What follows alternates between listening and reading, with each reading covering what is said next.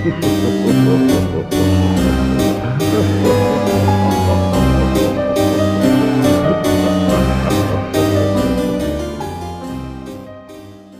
and welcome to Horrorble Friends. It's a podcast kind of in book club format. Uh, we have this week Candyman from 1992. Starting off, my name is Kyle.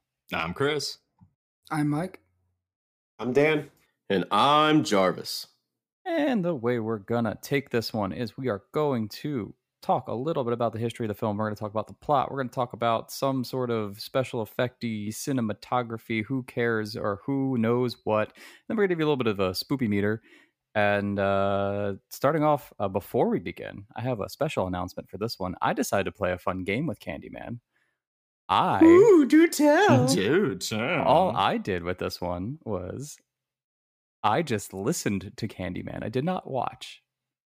so I have an idea of what happened to this film, but I did not watch the whole thing. Or sorry, I watched the whole thing. I listened to the whole thing. Um, so why'd you play this'll be- game? Tell me your I motive did- for this. uh, let's say that I had to work and I watched the film today, and I just didn't have enough time in the day to do it. So I was working and listening to the film. I believe I believe the uh, the tagline that comes to mind is a bold experiment, a deadly mistake. I mean, that's funny because the tagline for this movie is "You won't believe your eyes." Um, a- Goodness. as, some, as someone who wrote down the taglines, uh, I could tell you that those are not the taglines. oh shit! Well, surprise, surprise. Dan, can you give us some of that history? Absolutely. So Candyman came out in 1992. The director of this is Bernard Rose, and he also helped write this. Uh, he is known for doing movies such as Paper House, Samurai Marathon 1855, and Immortal. Uh, what did I write there? What's that word? What? As he writing? slowly moves away from the microphone. Are you getting? Are that? your You're like- notes on the other side of the house? um, no, he had to get his reading glasses on, but he had to step away from the camera. I really from did. They're Jesus. bifocals. Uh, Immortal Beloved. That is the movie that I wrote down. I couldn't tell what that D was. I was like, is that a L? Is that a V that went wrong? What did I write? Did I have a stroke while writing this down? hey, uh, hey, what that D is? Did you literally just say I couldn't tell what that D is? 'Cause I yeah, can tell you what the D is. you heard me. It's a penis. Very good, Eric. Thank you. So th- another writer for this is one that is very familiar, and that is Clive Barker. Clive Barker is known for doing the Hellraiser movies, also known for doing Gods and Monsters, and uh, one that you guys might remember is the Midnight Meat Train. Mm. Oh, that was a weird movie. Hmm. Did we watch that? Did you guys watch that? Mm, I've I did not seen watch it. It's basically like a train and this the subway and this guy is on it. It's like a ghost train. He's got like a meat hook for a hand. It's the guy from Gone in 60 Seconds, the tall, like silent guy. Nick- Vin looks like Diesel? Vin Nick Diesel. Cage, yeah. It's Vin Diesel. I was, it, was, it was a wild movie. It's been a long time since I've seen it. I think Bradley Cooper is in it. I want to say that's Huh. right, but it's probably not. I I want to look this up, but we got to keep moving. Um, uh, the budget for this movie is between eight and nine million dollars, but the box office was twenty five point eight million dollars. Solid Other mo- turnout. Yeah. Yeah. Other movies that we could have watched in 1992 uh, that are horror movies were Sleepwalkers, Dracula, and Army of Darkness. Honestly, not a great year for horror. Not that those movies are bad per se, but like did you just lump Army of Darkness in as not a great horror movie? I gave you the best horror movies. These were three of the best ones, and Sleepwalkers I've kind of heard of. Dracula surprisingly got good ratings, and Army of Darkness is by far the best horror movie from this year, next to Candyman, I would say. Which Dracula was that? There's like four. I think that was the those. Keanu Uh, Reeves the- Dracula. It's it's the one from 1992. Oh, oh. I- I'm pretty sure it's the I think that- I'm pretty sure it's the one featuring Keanu Reeves. I'm honestly not sure about on IMDb. It got like a 7.3 or something, so it Uh, got pretty good. 100%. rating. It has uh, Gary Oldman as Dracula, and it has Keanu Reeves as Oh. D- Jonathan. All I know is that Keanu Reeves gets a lot of shit for that role just because he did a very poor accent in it. Hmm. Uh, Anthony Hopkins is in it too. Oh, yeah. This And is a weird Ryder. movie. I just really wish he probably did more of like uh, uh, some Bill voice doing it, like Bill and Ted just, whoa, Dracula. Dracula. Whoa. People probably, people probably would have loved that a lot Yeah, better. probably. Uh, I know I would have. for s- for some reason, my mind went to Bill from Left 4 Dead, and I was I thought you were talking about like Bill from Left 4 Dead. Bill's here. I mean, it's very close. It's Bill from Bill and Ted. yeah. Anyway, All right, so tag taglines for this movie. We have four taglines. Uh, three of them are are the real ones, but I'll, I'll give them to you because there's actually so few this time. So we have, "We dare you to say his name five times." Candyman, Candyman, Candyman, Candyman, Candyman. Oh, that that's lazy. yeah, That's like all the that's like the whole direction. That's the whole movie. Yeah. Yeah. and don't tell me what to do. Yeah, I'll I'll- yeah, tell you what I to do. agree. Shit yourself while saying Candyman five times in the mirror. You know what? I'll do one of those things. Yeah, I'll do one of Yeah, those, eh, and I'll let you decide which one. I'm not gonna lump it all together, right? I gotta space out my day, but yeah. And don't have that many pairs of pants available. Yeah. Next one is, "You don't have to believe, just beware." Eh. I, f- I feel like that's partial with believing. Well, I, I think they were going with alliteration, and it was the laziest word they found. Yeah. What's another word with B? Uh, uh, beware. Butthole. Just butthole. All right. you don't have to believe, just butthole. that was for the porn version of this movie. the next one is Candyman. Candyman. Candyman. Candyman. Don't say it again. Oh Jesus, That's bad. that's I was expect I was expecting the ellipses, just like dot dot dot. yeah. It, there, it is in there. Oh, I think you missed one of these slogans. It's uh, Candyman, taste the rainbow. Oh no, it's Skittles. I'm sorry. Boo.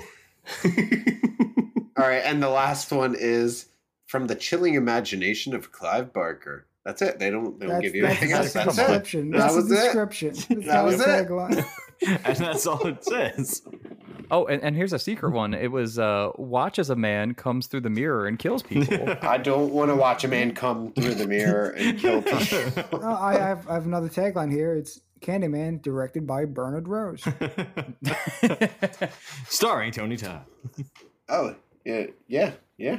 and there are bees. Here's another one. In uh, 19 years, there will be a shitty podcast that'll review this movie. Hey, look at that! Wow. Ah, those poor dumb bastards.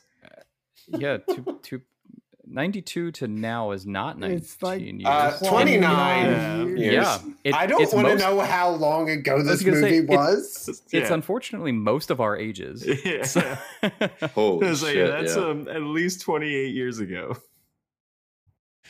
You know, I said 19, and I was thinking in my head, this math is wrong, but just go with it and sound really sure of yourself. Be and no one will confident. question Yeah, you. I don't think you were confident enough, Dan. I absolutely wasn't. But you know something that I am confident in is uh, telling you where the film locations of this are. Which you know, that would have been a Can- really great Canada, uh, Canada, Squarespace Canada, Canada. ad. I'm going to assume Chicago. maybe uh, I maybe would hope Chicago. Chicago, since the movie is based in Chicago. Yeah, I'm fairly certain. it's Oh, in New York. It's in New York. Circle gets a square. It is in Chicago. There's a little bit in LA with the studio work, but most of it is done in Chicago for sure. Chicago, Ontario. Yes, that's it. Chicago, Amsterdam, definitely there.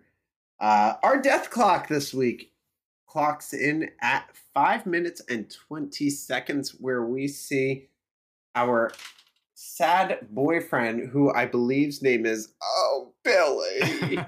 Oh no! It was a quick death clock this time. oh yeah, it was. We we really like got in there quick. Yeah, and you want to know how I knew that? Because the movie is extraordinarily loud and they want you to know when something bad is happening to the point of like extreme volume. Well, everybody knows if you don't see something, you need to listen to it twice as loud. But you don't need to see it, only fear it. See, that's better. Only Especially if you're Kyle and you don't watch the movie. Correct. Only beware it. The movie begins with Helen Lyle working with her friend Bernie on their master's thesis of modern folklore. They are interviewing students at a high school where one person, one of the students, begins to tell her of the Candyman. And as they are explaining it, we flash to a scene of a woman named Clara and her boyfriend Billy in the bathroom. I don't, I don't know looking into a mirror, and Clara coaxes uh, Billy to say Candyman five times while looking into the mirror, which is supposed to summon him. However, Billy only repeats it four times, and then he goes downstairs and sits on the couch, uh, very proud of himself. And Claire stays behind and says the name a fifth time, and Candyman appears and brutally murders her. And I apologize very quickly. I said that Billy was the one to get murdered at the 520 mark. It's actually Clara that gets murdered at that time. So, can we talk about the rules of Candyman? I would It's- love to. It's very simple. It's very simple. Yes, but is it? I guess it's just anybody anywhere that says it for the fifth time. Yes and no, because they, they Okay. try they try to establish oh, you look in the mirror and you say his name five times and he appears and kills you, but then he says it four times, he leaves and she says it again. I don't remember if she was saying it with him the four other times, but then she gets killed immediately when Hmm. Candyman shows up. She might have been, but no, because I think it's the, the the two women later who who say it together. I think I don't know if it happened in the beginning. I'm not sure, but yeah, I was just trying to figure out like, is it because they I believe they say it away from mirrors as well, right? Like throughout the rest of the movie, they're like Candyman, and they definitely say it more than five times each, unless they didn't. And that's that's Nope. Nope, it was five times. Hmm.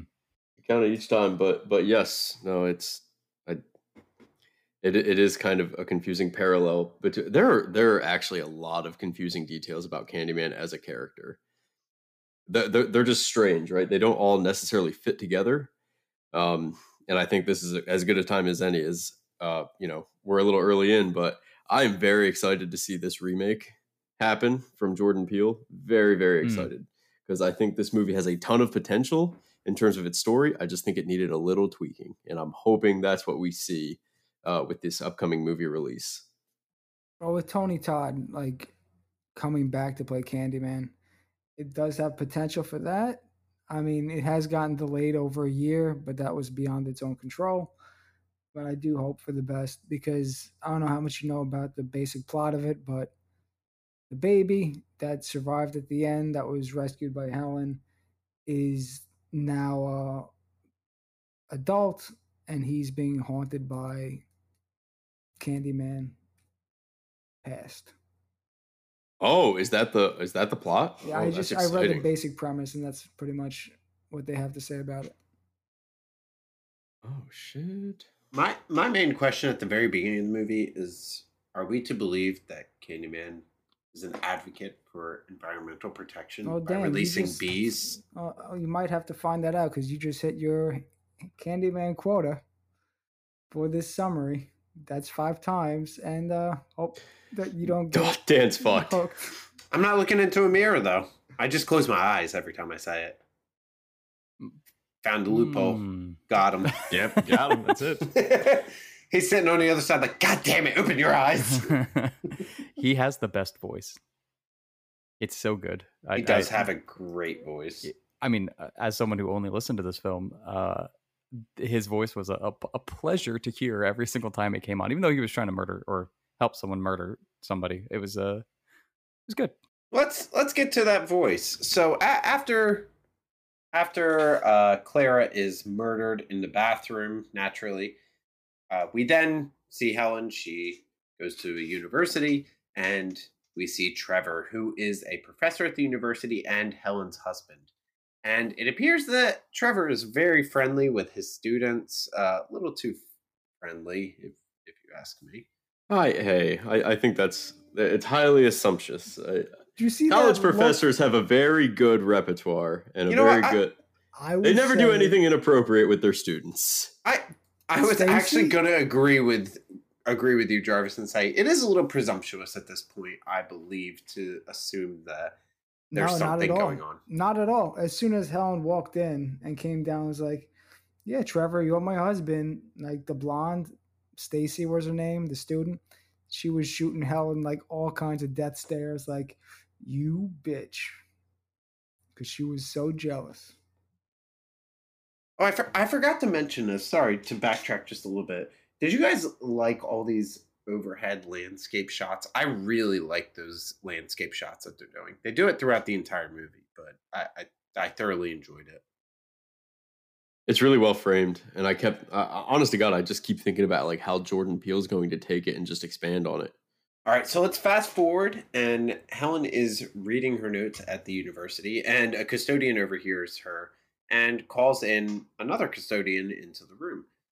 They explain that a murder took place from by the Candyman's hands in the housing projects where they live because the victim was butchered with a meat hook.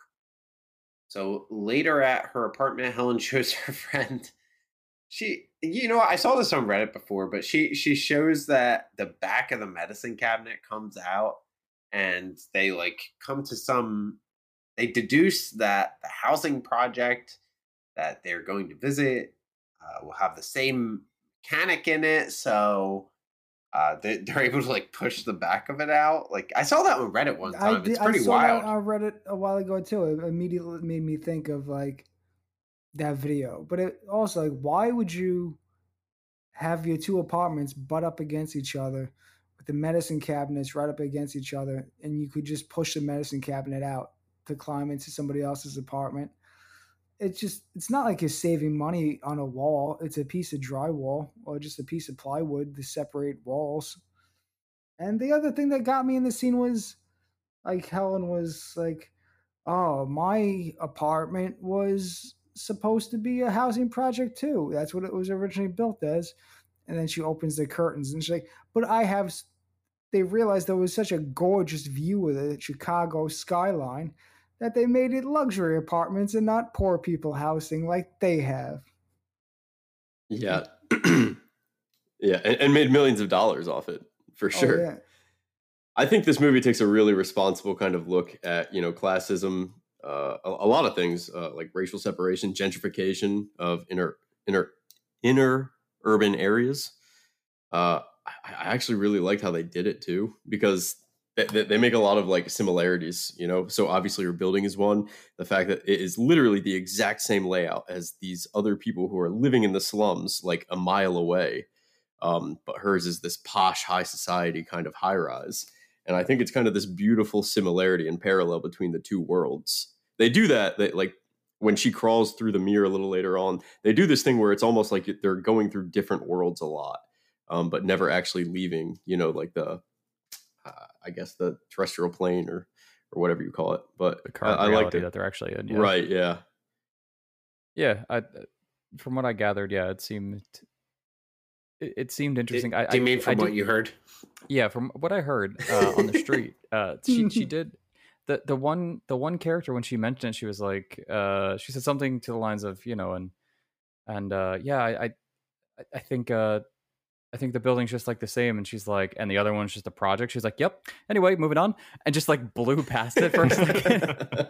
uh, but they like like you said, they did address it. Like it, it, they didn't need to go into like a twenty minute spiel. So I appreciated the way they they actually handled it. So yeah, Sure, uh, yeah. very uh, respectfully, I guess. So they go to the Cabrini Green housing projects and they find the apartment where one of the victims was murdered and finds a crazy looking shrine or a lair to the Candyman.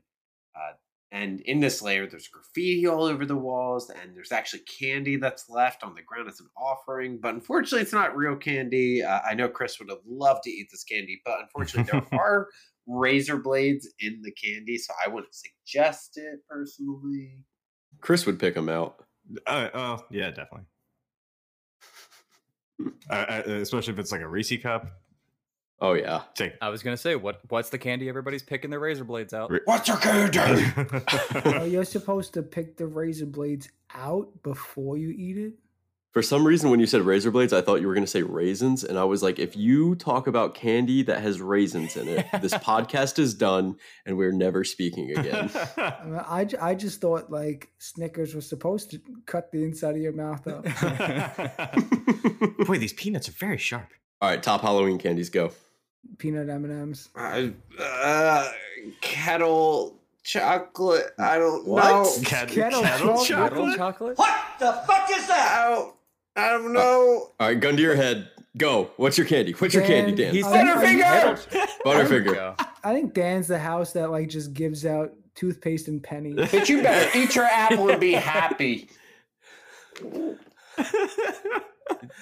What do we have?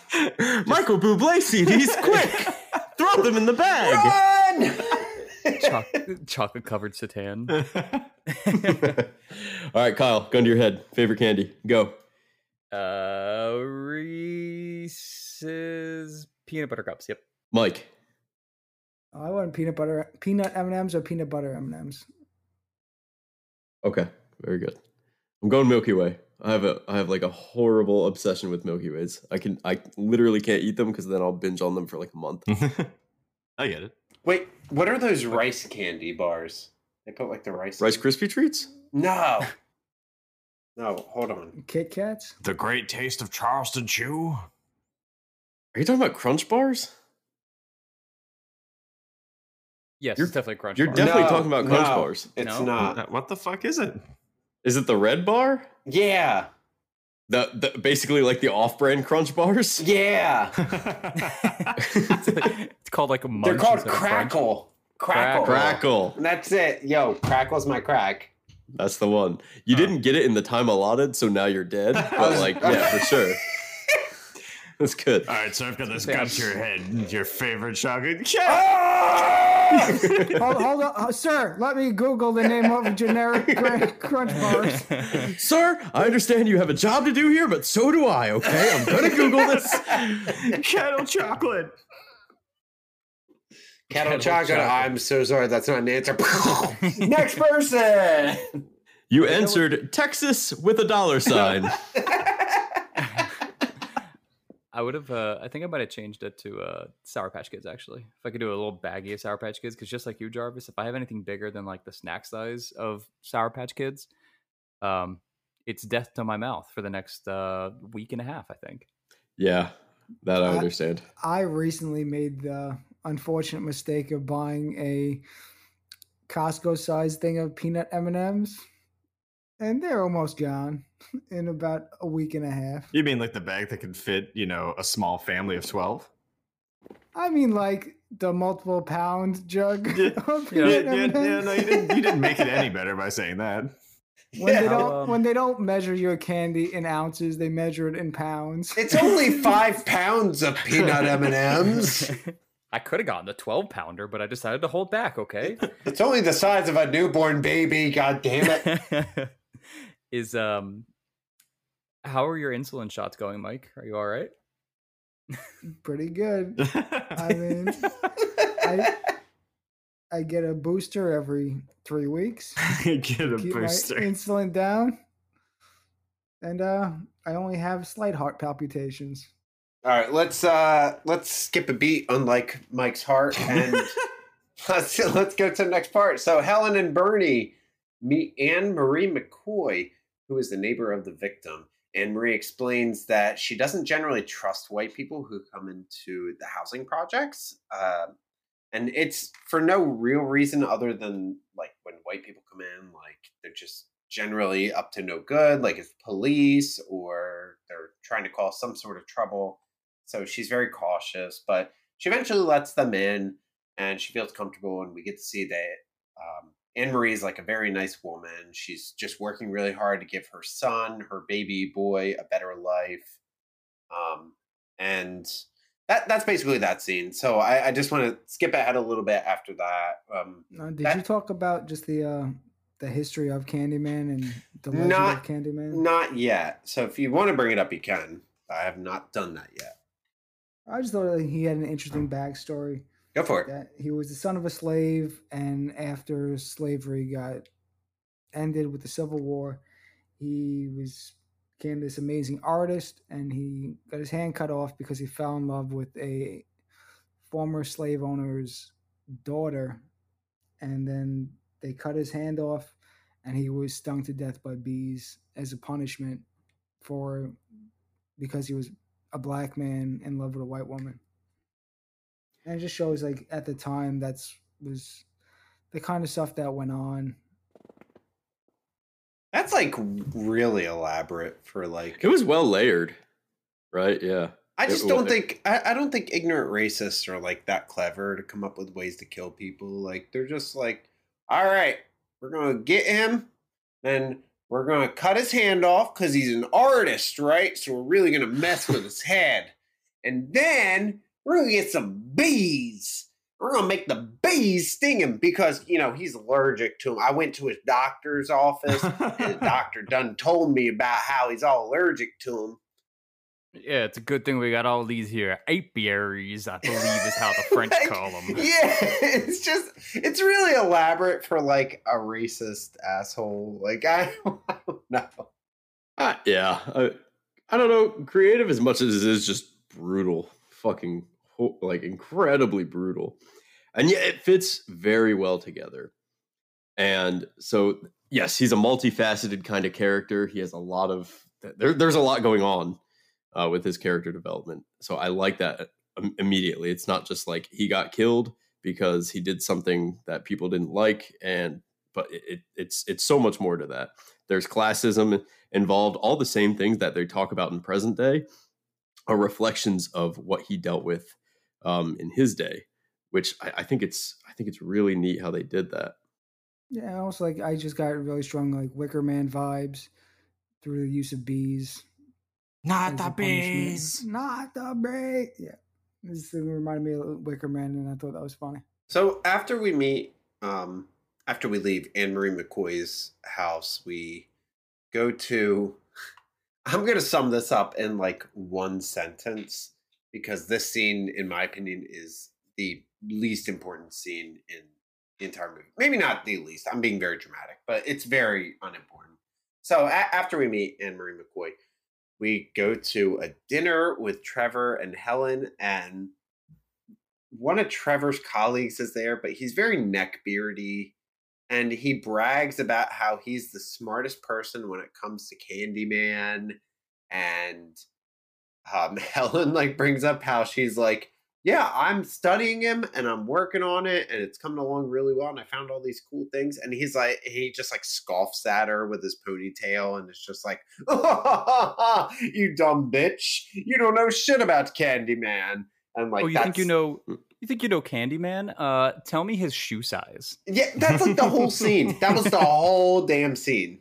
I mean, the other most important thing about this scene was uh, all the casual '90s restaurant smoking going on Oh, that that was happening. throughout this whole movie. I was like, yeah, I forgot. Like in the '90s, in media, everybody smoked.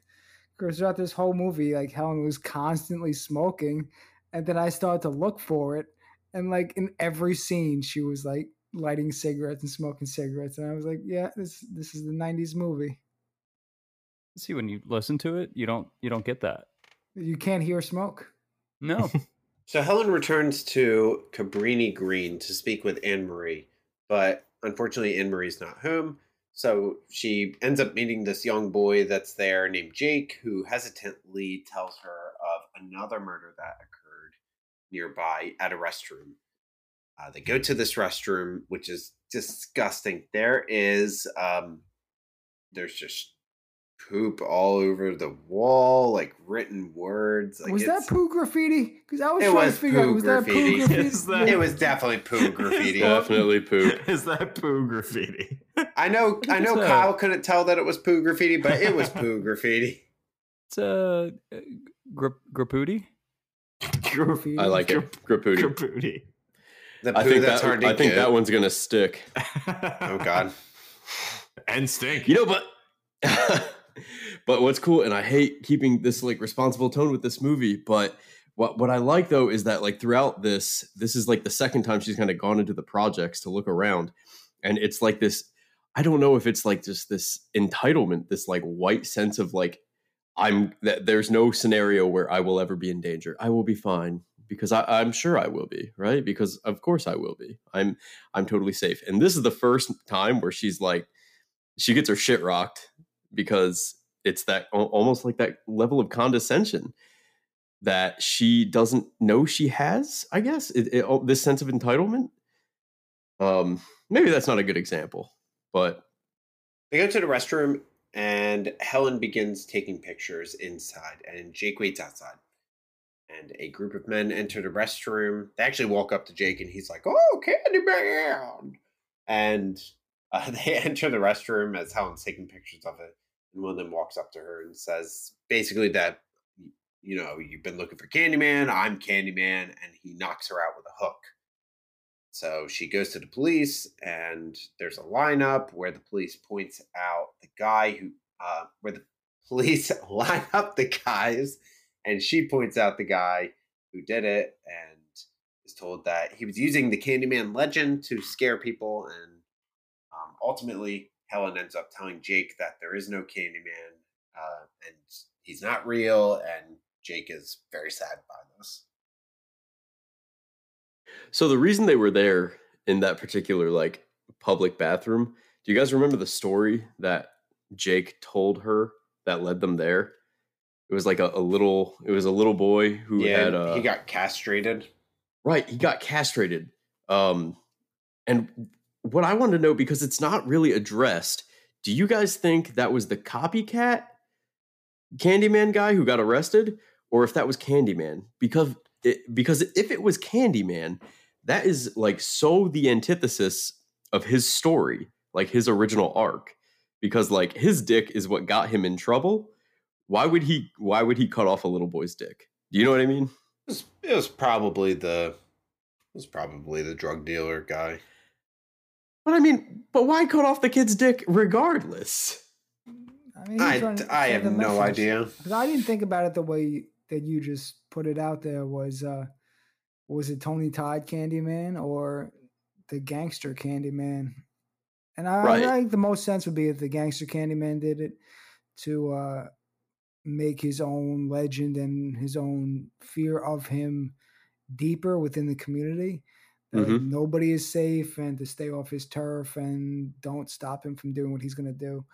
So I don't think there would be anything that would be too much for him to do to get himself to be more feared.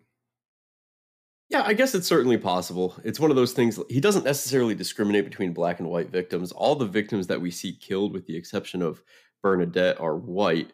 But we know he does kill black people as well.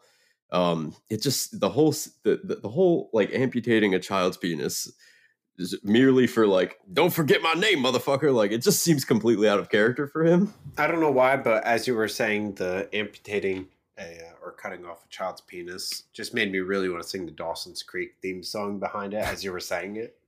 How how does that relate to Dawson's Creek? it doesn't, but I just really wanted to hear the Dawson's Creek as Jarvis was saying, cutting off a child's penis. I don't want to wait.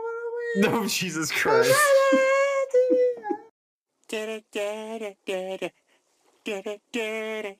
Um, it just the whole the, the, the whole like amputating a child's penis. Why can't I eat it now?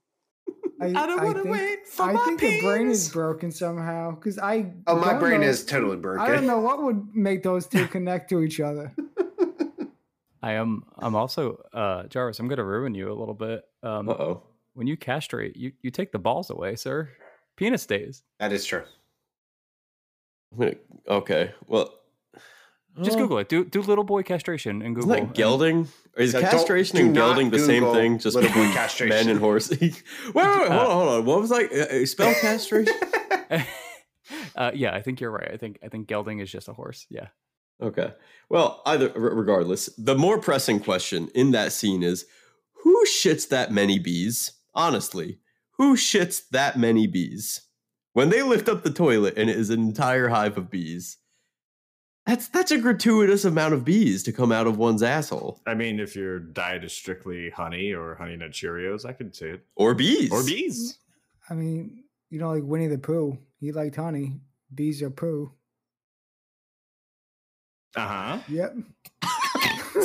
Was that was that it? I just wanted I wanted that to hang in the air for a second. Oh, yeah. I, it was just maybe if you would have put it back into Dawson's Creek. I was gonna say maybe if Mike better. maybe if Mike said it as the Dawson's Creek soundtrack. wait, wait, Mike, try it again. Here we go.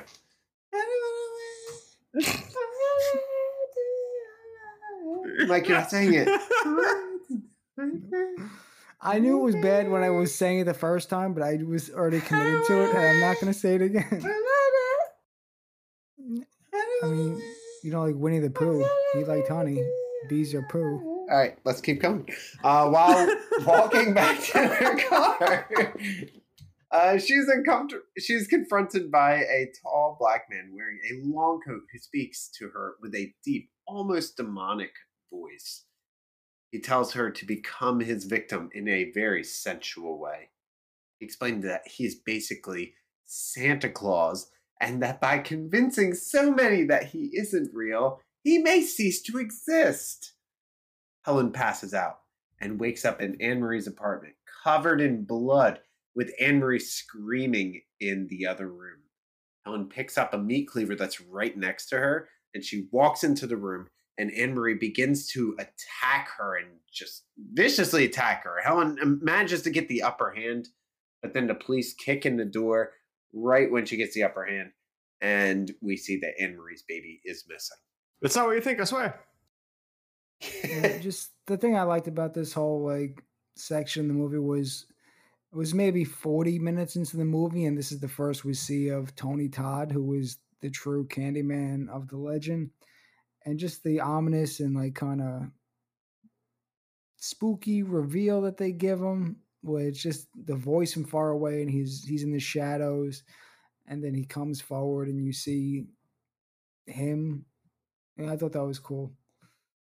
So just just to clarify with anyone, because I very briefly, and that goes for you guys as well, uh, because I very briefly went over and I jokingly said he's basically Santa Claus. But the reason that he ends up appearing, because Helen doesn't say his name five times in the mirror, the reason he ends up appearing is because he states that there's a there's a issue with where he lives, the dimension that he lives in. And uh, because so many people aren't fearing him now because this other person has taken his persona on he's basically like hey um, you know you fucked shit up and now i'm here to fuck shit up and that that's basically what happens So now we go back to the rules. Can he just summon himself? He can do whatever the hell he wants. he can do whatever he wants he's Tony Todd. I've altered the deal. Pray do not alter it again any further. what do we think of the costume with that big reveal? Because we get a toe to like toe to head. It's full reveal. it's pimp. I, I genuinely think he looks awesome. It's very it's very like there's nothing special about it, but it's just it's just good. Like, I, I don't know. Yeah, that no, that's it. It's just good. And then just still him. It's perfect. I love Tony Todd. That I was the last admittedly a little right? confused. What what was the last tagline? It's just good. It's just good. Like a Reese cup. It's just good. Like What if that was I a would- tagline? like some Krackel chocolate. It's just good. Shut up. I'm just like, I, like, what was the deal with the coat? So like everything else he's wearing is kind of like period realistic for you know his backstory, but like the big furry pimp coat, I was like, I was kind of like, why? There's a lot of why to his character. you know what? Why I the never- pimp coat? I didn't notice that, but that is a good point. And and let's, I mean, let's just elephant in the room. Why is he called Candyman? Anyone? That's also a good point. I don't have an answer for it. Nothing. I'm got nothing. I think Bumblebee Man would have made more sense. He's a former sl- he was a murdered slave or not slave Or he- the he was a- hooker. right yeah like he has a hook he uses bees he could just appear and really he can just do whatever the fuck he wants. The wants. but- beehole hooker. okay. Yeah, th- there's just a lot of details about his character that aren't necessarily cohesive to one another. But that's that's just me. Anyway, So Helen is arrested, uh, naturally, and questioned by the police.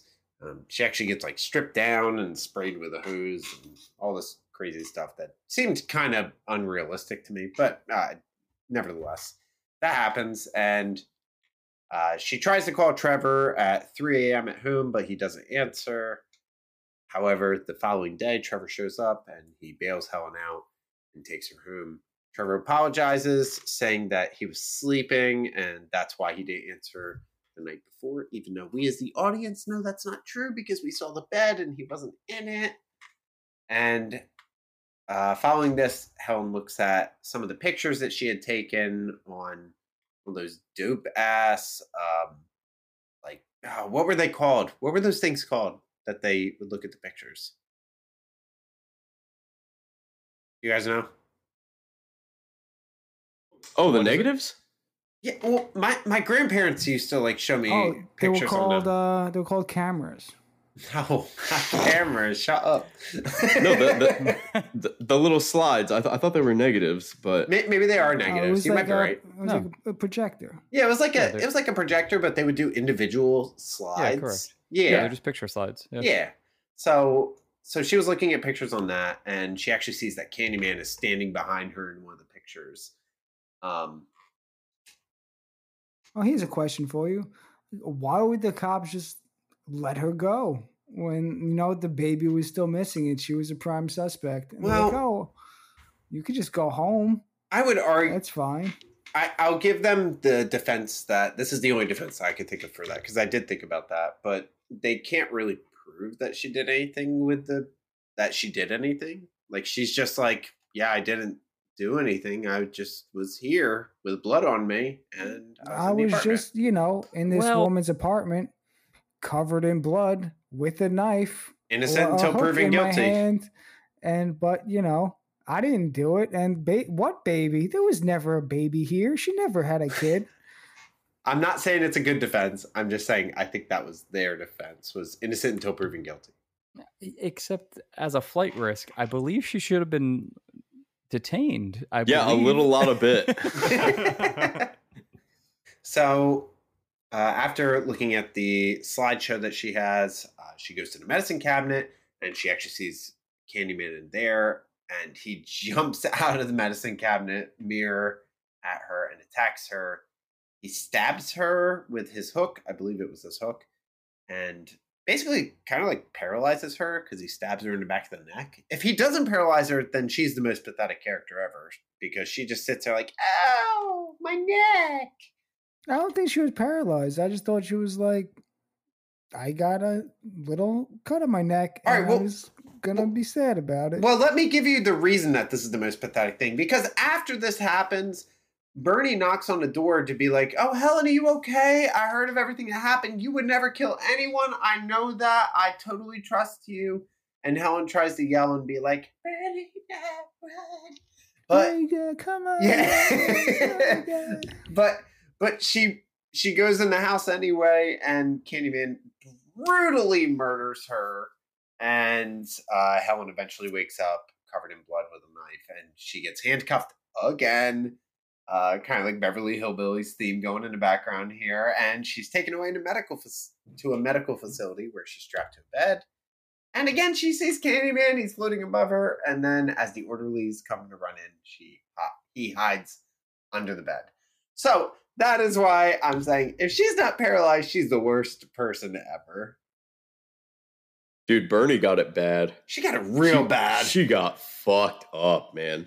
And let me just say, like, she it's great that she was there and she was being a supportive friend because that is a very difficult thing to be a friend through, right? Like, you are being accused of breaking into this woman's apartment who you knew that she knew how to get into. Because first off, the first time they were there, they they were not invited in that apartment. They just walked in. Um, she was caught with the knife or the cleaver in her hand Uh, she did attack that woman, and the baby's missing, and yet she still came to show her support for her friend. And it was Here- like almost immediately too. Right. Here is my question, though. Is a bouquet of wildflowers like the most appropriate conversational lubricant to like, hey, so for real though, did, did you did you kill that poor lady's dog and steal her baby? Here's my question. Jarvis gets arrested for the same crime.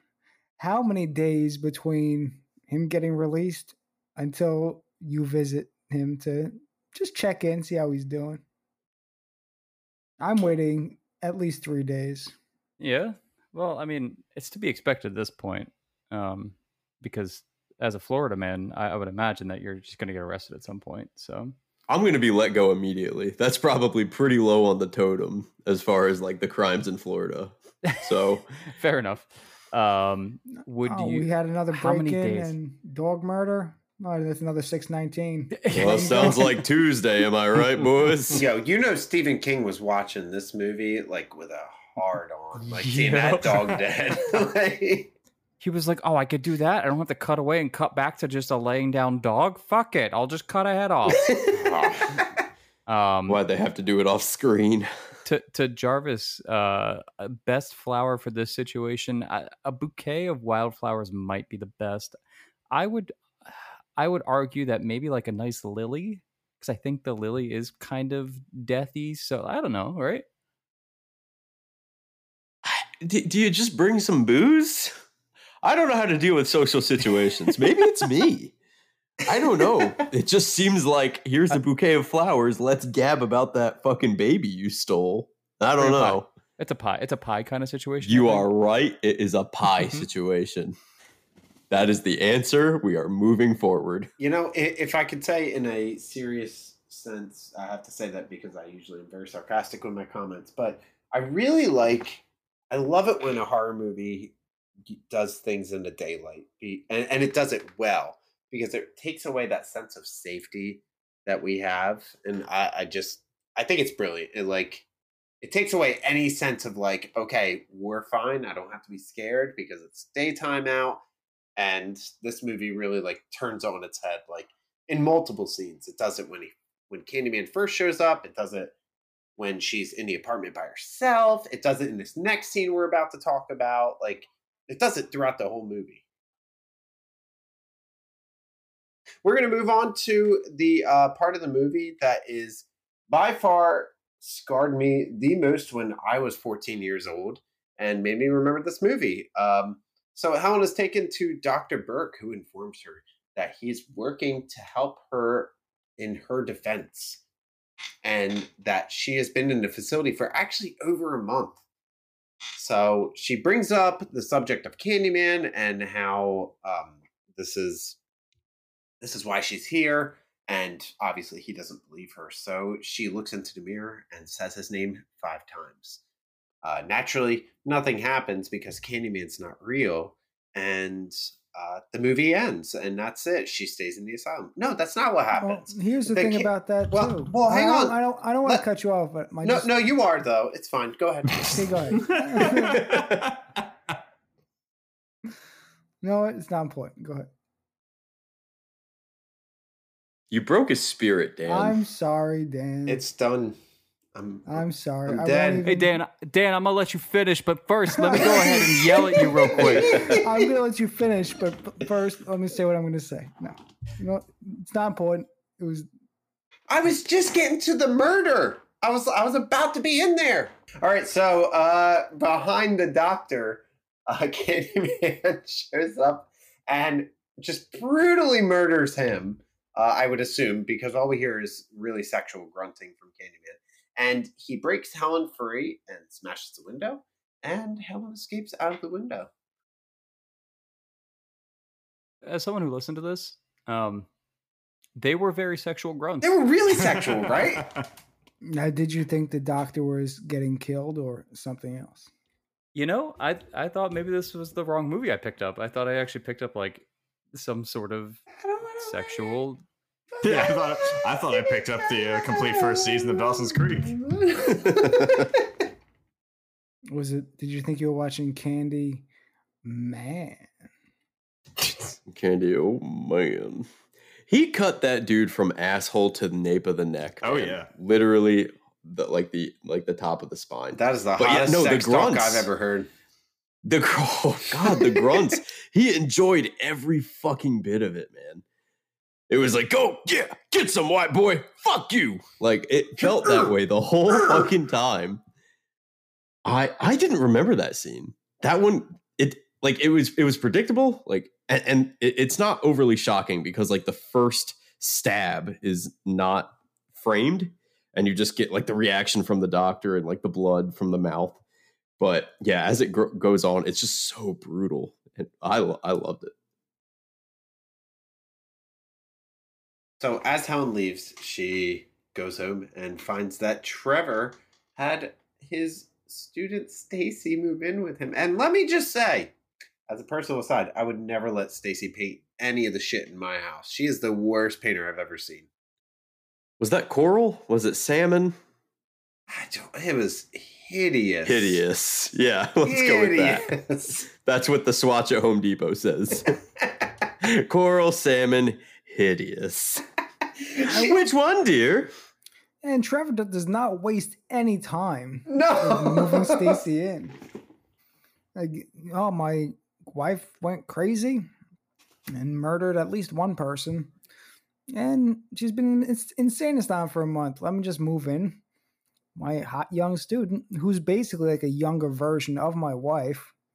Because when they pan across the pictures, you see like a young Helen. So wow, that looks like an awful lot, lot like Stacy. Hmm I just They've been was- fucking a while, Oh, and she's not getting out. She's not getting out. Like, yeah, she's done. He's he's probably already started the divorce proceedings. So, I I uh, like, he's a scumbag, no less. But like, I was not surprised was by how quick he was moving. all comfy, just hanging out in a robe, saying, "Oh yeah, baby, what do you want to get for dinner? You hungry?" Uh, And then Oh, his, schmootsy poo. his crazy wife breaks in, just ruining the whole mood. I was a little upset that she didn't have like a pocket mirror, like a little makeup mirror, and she was just like, "Oh, you motherfucker," and just like clicked out the mirror, like "Candyman, Candyman, Candyman, Candyman, Candyman," like a rap song, and just be like, "Kill them motherfuckers." like a rap song. just walk out. there goes another uh another superpower or another like piece of his power is just any reflective surface right she she could have looked like looked at a lake and been like candyman candyman candyman Baby, I need Or- you. If you don't have a lake nearby, you can pee on the floor, and it mm. should create just enough of a reflective surface for you to summon your giant evil fucking boyfriend. I mean, also, if you don't have a lake, I've been told a creek would be a good substitute. you mean a in- crick? I don't want to wait.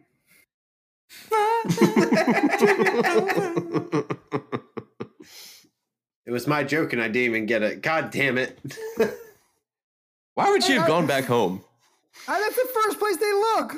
Right. Thank you. You escape from custody. they check your home. You don't go to your home. She it, it- it never even crossed her mind. She's just like, "Oh, good, I'm out of there. I can put this whole mess behind me now." My now." favorite moments of this show is when one of us points something out and Mike just gets so upset and loud about it. Because I've learned that now by occasionally editing this, that these are the moments where Mike out of nowhere blows out my eardrums. You gotta have standards. You gotta have standards because just logically, these things don't make sense. And sometimes No. I get too much into the weeds against logical, like decisions and actions. But like ridiculous things like this, I have to make a stand. And it was a glorious stand you did. so she she ends up leaving the place. They call the police. Uh, whatever. We don't see them for a while. And she heads back to the Cabrini Green housing project to go to the Candyman's lair. She finds him sleeping and tries to kill him using his hook. I believe it was this hook. I think so. Uh, but he wakes up in the middle of it and he tells her that when she dies, she will be immortal, so there's nothing to worry about. Baby, you got nothing to worry about. You're gonna be immortal. It's all good. Let me kiss you. Come here.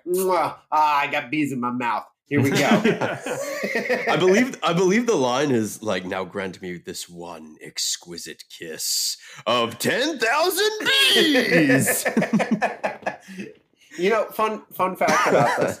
Um, Tony Todd actually made a. I I read this. He put it in his contract that uh, for every bee sting he got, he got some amount of money for it. It A was either- thousand It dollars. was a thousand dollars. I thought it was a thousand. Okay.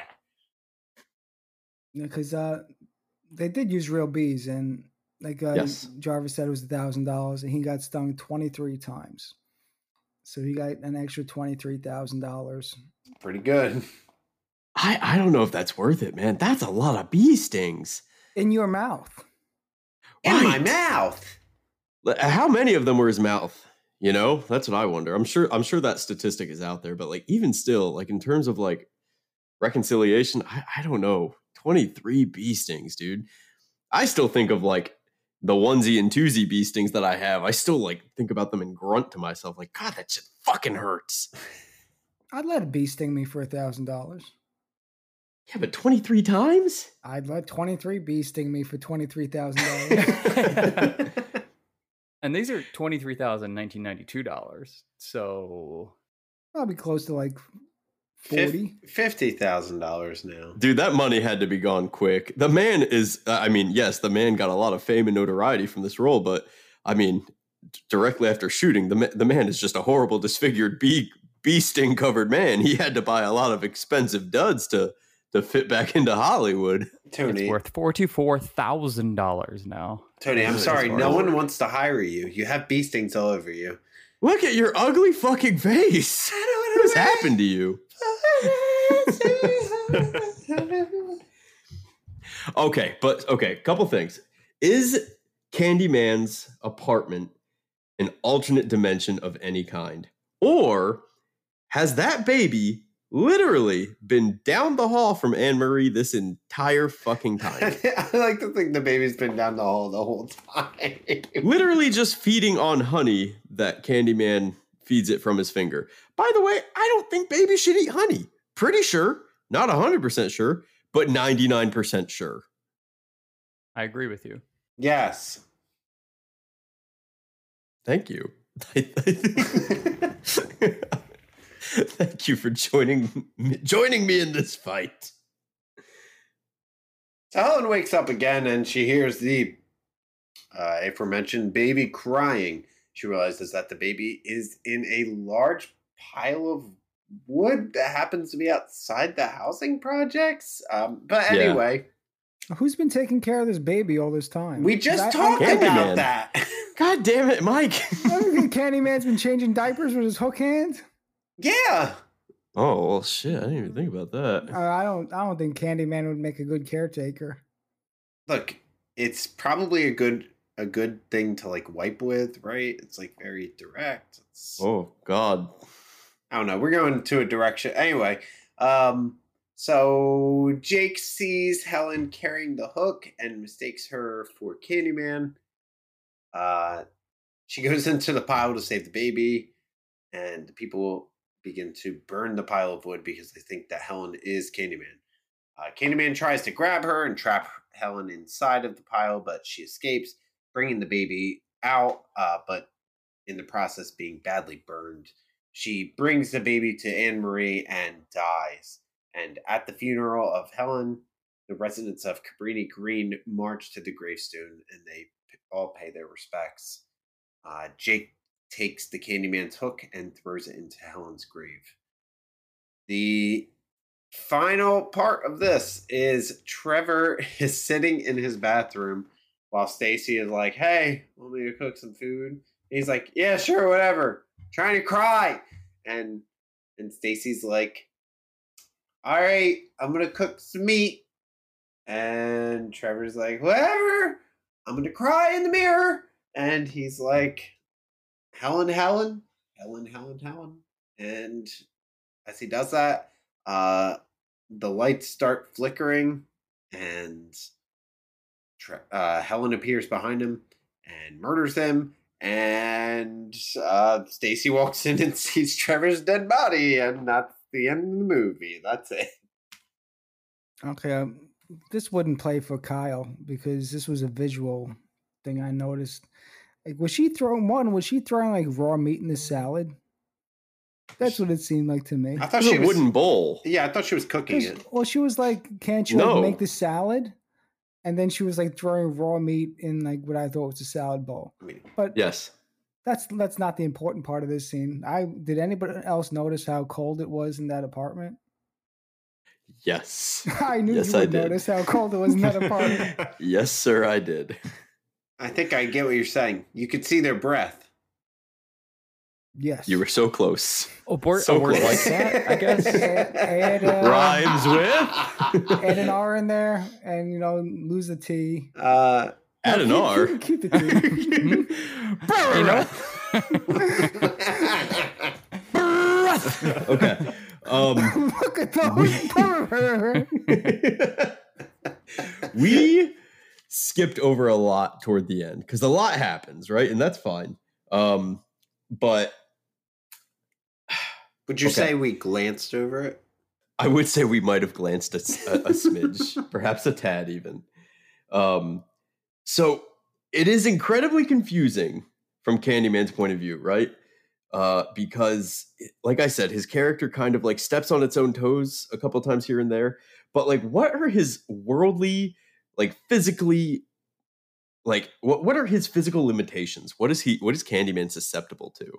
Right? Because like he's immortal. He says it himself um bees he's he's covered in bees he's missing his like midsection because he opens his jacket at one point and it's just bees right it's like his rotting flesh with bees um he's got the hook for a hand but he can appear and disappear wherever he wants whenever he wants but but if you trap him in a funeral pyre made of old trash and like broken chairs and set it on fire you can kill Candyman and he becomes physical. He becomes like like three dimensional again. I don't I don't I don't know. yes, I, I- I take it's about as simple as how you would um, destroy a uh, demon possessed bed. It's just as I- simple as that. Mm, I took it as Candyman is just an omnipotent being and um and he doesn't really die at the end. Especially made true because we're getting another Candyman and there were a lot of other Candyman movies after this. Yeah. Like I mean, we there's horror movies out there where like these beings act like they're dead and just to come back just be like hello well i was just messing with you. Like here i am. Like so i i kind of take him as that. Like he's just kind of like i do what i want and i do what i want when i want. Now in terms of the bees i don't think that makes much of any sense. Like as i say this was some creative rednecks that we had going on here creative racist rednecks. Like i I I don't I don't really understand any of that business. Like sounds kind of stupid and convoluted to me, but, but wh- whatever the reasoning is behind it, it just seems like he's just some crazy omnipotent being who's just I can do whatever I want whenever I want, and that's it. sure, yeah. But okay. And then moving moving to like one of the last scenes, right? The funeral scene, right? Where she has five participants in her funeral, right? Really showing the absolute low point of her of her arc. Even though she's like redeemed herself to one community, her old community has completely like disenfranchised her character entirely. And she's gone from this like hi- highly respected intellectual society, um, which is actually kind of beautiful because it's the exact same thing that happened to Candyman. Um, so they, their arcs actually tailor each other very, very well.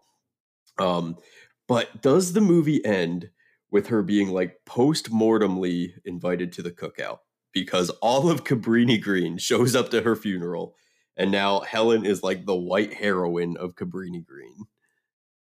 I- Yeah, I, I I- was like, is is that the message that we wanted to send? I did notice that too because I even had like there's like nobody at a funeral.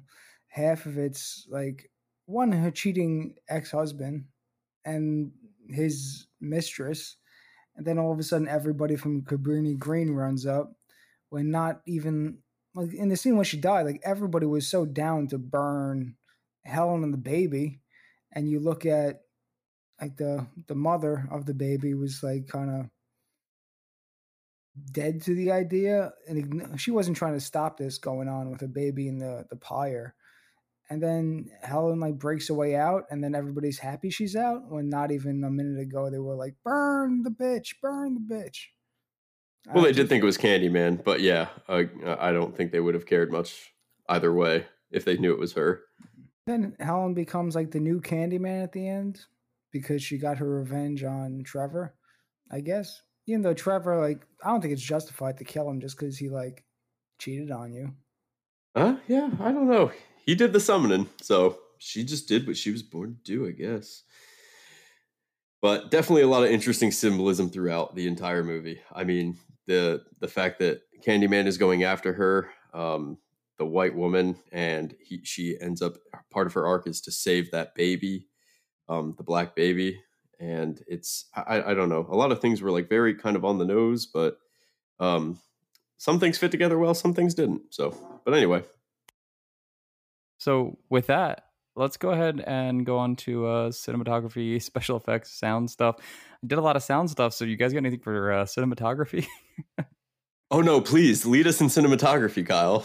Uh, well, uh, from what I can uh, get from you guys, it it seemed like they shot a movie. It was shot on and there were yes, there were scenes where there was some light and some dark. Uh, we liked the fact that there, it was mostly light, um, and the special effects were decent. Brilliant. Kyle, what was the special effect Thank that you. jumped out Great. to you personally? Uh, dog head, dog, dog, and dog head. Because uh, uh, uh, boys, I lied to you. I did listen to almost ninety nine percent of this. I did not listen. I, I watched. I flipped back and forth every once in a while, and uh, yeah, that was the, the scene with the dog got beheaded. Happened to be the scene I happened to flip to at one point, and I was like, oh great. Oh, good so you did you. watch some of it. Judas. you got to catch the hits of this movie Uh, yeah, I, I didn't see the nipples, but I did see the dog beheading. So does that clear up tomato what tomato I did? Tomato, Yeah. tomato. I don't know. Both get both well, get me. you know, I, I did see the the, the pimp, uh, that the pimp jacket and Jarvis. Um, can I see your search history real quick? Is Nope. something you no? Okay. Nope, don't worry about that. hey, we did we didn't cover this, but it's Your important to say and and while I don't have no, we shouldn't cover that at all. Um and while I don't have a specific time, um Virginia Madsen, you have some wonderful boobies. They are good. And it needed Let to it be go said. down in history. Let it go down in history. Needed to be said. Uh, one cool thing, I, I think. Do, I- I we have a if I'd noon clock? cool. I don't. Yeah, I'm sorry. I, I I effed up, boys. If anyone has it, I got nothing. Nope. Going once, twice, sold. But yes, so aside from very good boobies um, and, and a great performance, Virginia Madsen did, did very well. Visually, did you guys notice the um so when Candyman entrances, which okay, another another power I guess he has is to like, you know, paralyze his victims and trance them. It's that smooth, sultry voice. Like, let's be real. The man Oh, has yeah. a phenomenal voice. I, I mean, it got me once or twice. I'm just saying. But whenever whenever he was speaking to Helen and entrancing her, he they would do like this. Uh, the light would change, and it would become more of like a very dim spotlight on Helen, and it would be like this Casablanca close up on her. You guys notice that? Just me? Yeah, I didn't notice that. I I knew he was like maybe that's why like, when she was in the scene, but right before uh Bernie died, she was like, "Oh no!" I- I think that's slightly She what it was. Entranced by Candyman. And then uh, visual effects. Um, was that the worst injection prop that you've ever seen? The needle when they they she was in the loony bin. The maybe. Was that the worst notice one you've ever too. seen? Is that when they called out for a thousand cc's of A thousand c unknown? yeah, a thousand milligrams. I was like, what? A They're thousand gonna kill and they just it was like poke. Eh, terrible. Just awful. I'm a doctor. She's dead. In terms of like the practical effects though, I, I I think that was the worst, and that's not bad.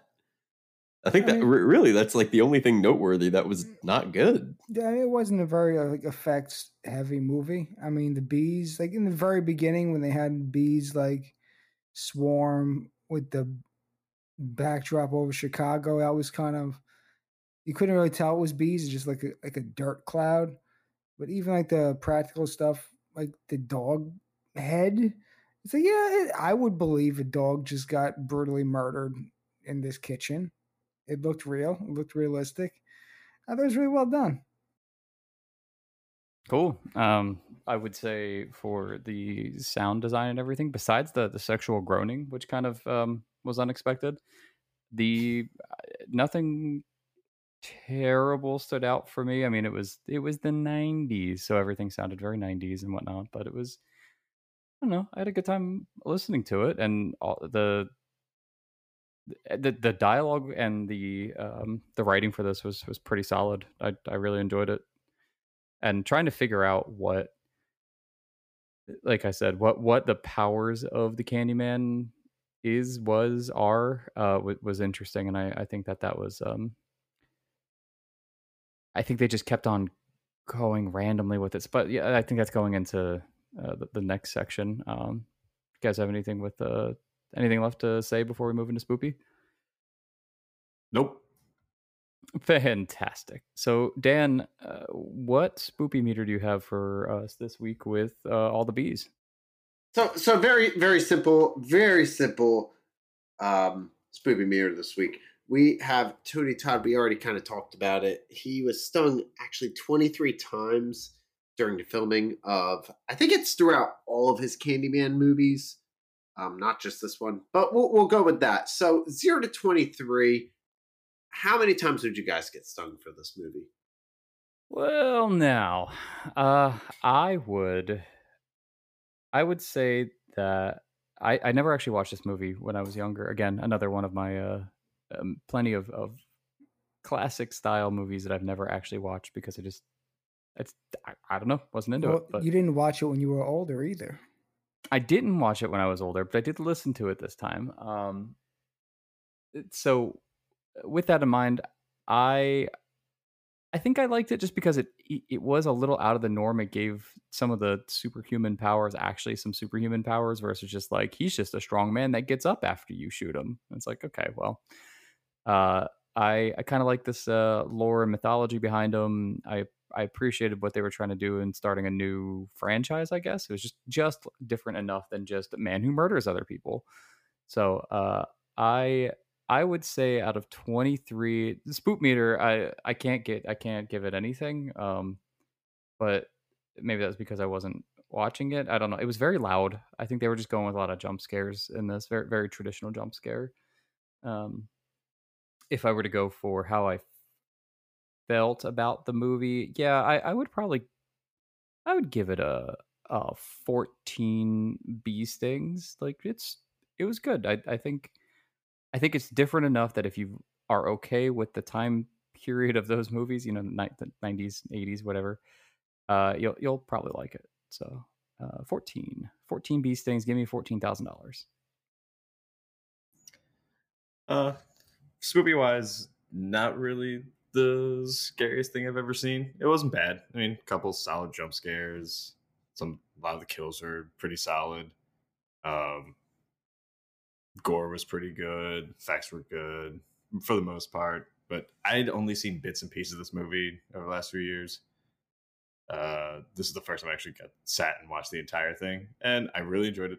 Uh, well, I really enjoyed Tony Todd. I thought he was great. Um, but yeah, on the spook meter, I'm gonna go with I'll take a ten stings. Not that spoopy, but overall, I'll give it a solid like fifteen. Pretty decent movie. Um, really looking forward to the new one, but I don't know if I'll see any of the sequels after this one.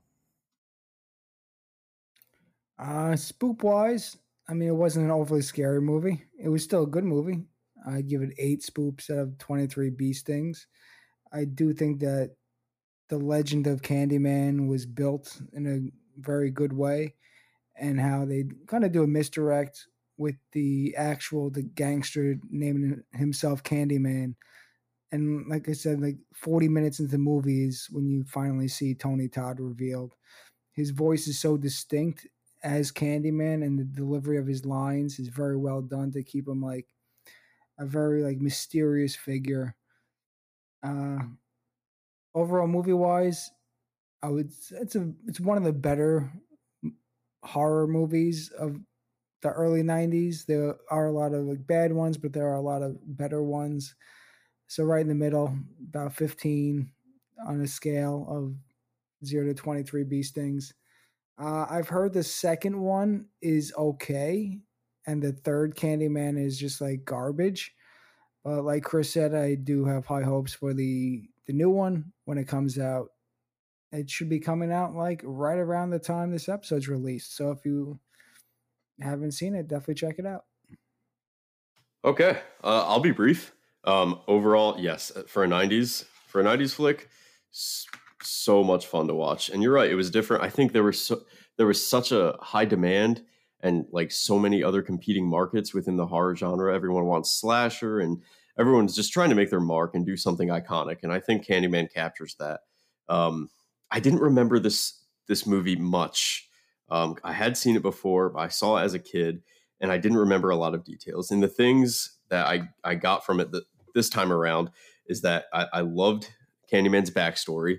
I love that it's kind of layered, it's sort of intricate. Um, I loved the similar arcs between Helen's story and Candyman's downfall. Uh, really enjoyed that. I thought overall it was scary, uh, more for a kid. So yeah, like in, in terms of spoopiness, I'm, I'm going to go probably like a eight between eight and a ten. So call it nine. Um, but the, the the one thing like I, I can't get over right, and I'll, I'll just do like a kind of a quick sort of synopsis on Candyman's character, and and you tell me if it's flushed out uh, the way I see it, or if I'm just off.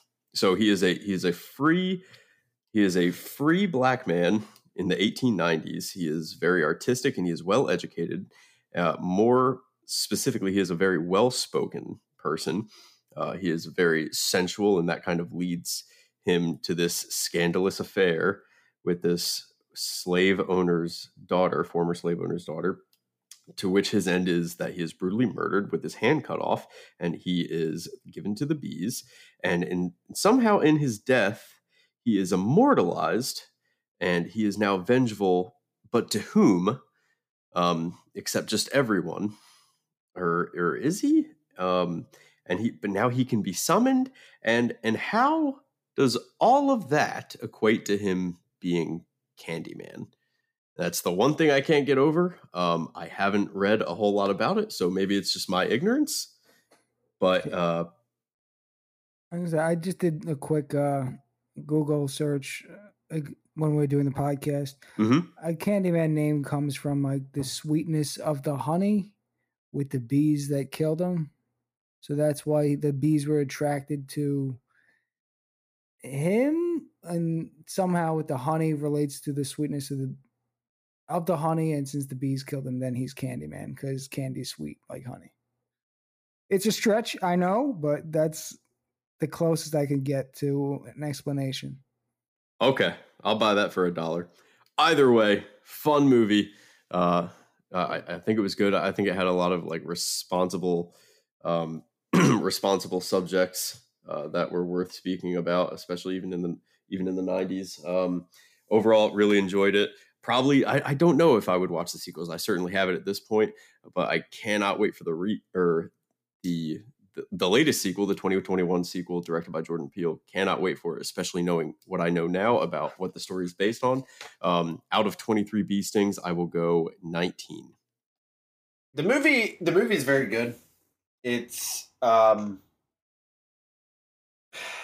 I, I think I have many of the problems that Mike and Jarvis had, which is like just a lot of questions about like the idea of it and it's it's just very I don't feel like the character of Candyman is fleshed out enough. Like it's kind of confusing. It feels very just kind of thrown together in a pot and it's like did we get something scary out of this? Cool. We didn't? Yeah, let's just throw it together anyway. Like it's they didn't really I, I don't know. It just feels very hodgepodgey. And but but the story's interesting. So that's kind of what carries it. And Tony Todd obviously helps that because he's great. He's fantastic. Um, so I, I think the character of our um our killer is is good, uh, but he he should have just been fleshed out more.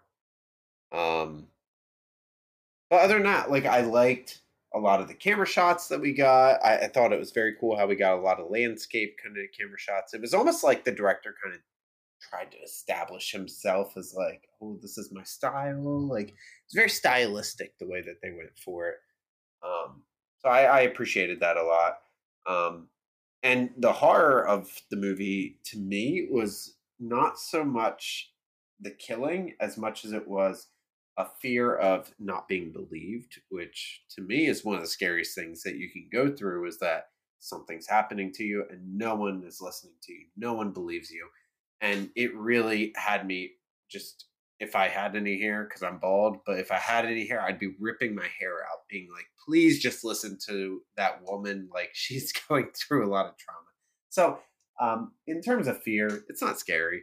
Um, like I, I don't, I don't five, five bees stung me. I don't know.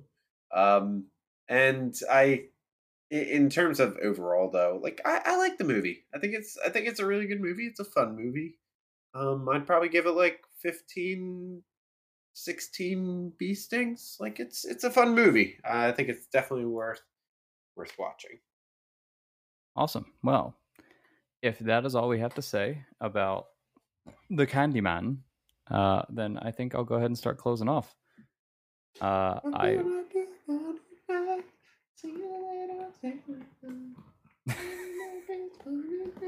I'm just singing you off. Go ahead. Oh, Go ahead. okay. Just do it. And so I want to go ahead and thank our the lovely people who help us with this podcast. I want to thank Connor MacLeod. Uh, he does our artwork. I have uh, Andrew Kavanagh, who's going to be doing our intro and outro, and Travis Keiser. Uh, if he's uh, you know if he's editing this, thank you so much. Appreciate it. You've got a lot of work to do, I guess. uh, beyond that, uh, Chris, do you happen to have anything you want to say to the people at home? Sorry. Thanks for stopping by and having a horrible time. You're not even saying words. You're just going, I mean, you don't have to sing words, right? They, they're talking over. it, I, I think the point of singing a song is to say words. You don't have to say words. song. Look, I've if I've learned It's one thing from you tonight, it's that you just take you take stands on things that you don't really believe in. So I'm going to choose that you don't really believe in that. Yeah, fair enough. Got him. I just like to be divisive.